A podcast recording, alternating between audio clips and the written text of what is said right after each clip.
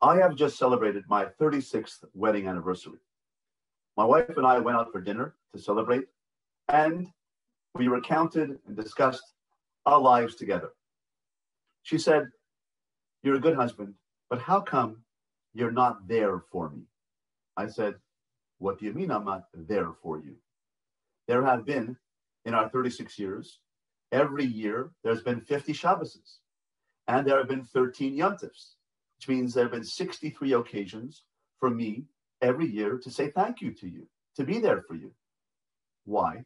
Because every single Shabbos, my darling, you have made for our family a special kugel. You've made Yerushalmi kugel, you made Lakshan kugel, sweet kugel, potato kugel, souffle kugel, onion kugel, all types of different kugels. And each time I've said to you, dear, this kugel is fantastic. If you count 50 Shabbos and 13 Yom Tovs, that's 63 occasions that you made kugel, times 36, that's 2,268 kugels you've made for our family. And every single time I've said to you, dear, this is fantastic, a great kugel. Thank you so much for the kugel. She said, that's not called being there for me. I said, it's not. Thanking you for kugel. Thanking you for the chicken. Thanking you for the soup. Thank you for looking after our family. Why is that not called being there for you? She said, you could hire a maid to take care of the needs of the family. You can go to Meal Mart and buy a kugel, but you don't have a marriage relationship with the person who serves at the deli. You can say thank you to them, but that doesn't make a marriage relationship. I'd like you to talk about who I am and what I am and what I mean to you and the family. Talk about my character and values. So I said, oh, let me think about that. Dear, I want to tell you something. The effort and dedication you've made to make Shabbos for our family for the past 36 years, the effort of buying the eggs and buying the kugel and buying the lakshan and buying all the ingredients and slaving over the stove to make it for 2 hours so that we can eat it in 15, 20 minutes, shows your dedication, your love, your loyalty, your givingness, your perseverance, your resilience, your ability to be consistent for our family.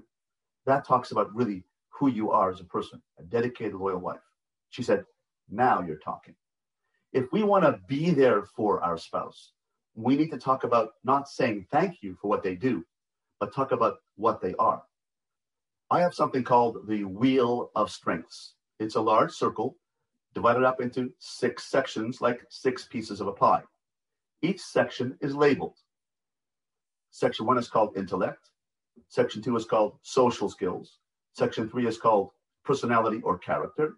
Section 4 is called spirituality or inspiration. Section 5 is family contribution. And the 6th section is called personal growth. And I use this Wheel of Strengths when I compliment, praise, and validate my wife.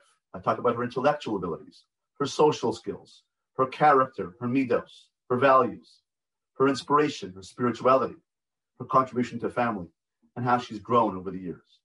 This is a way in which we can be there for our spouse, not talking about what they do, but what they are.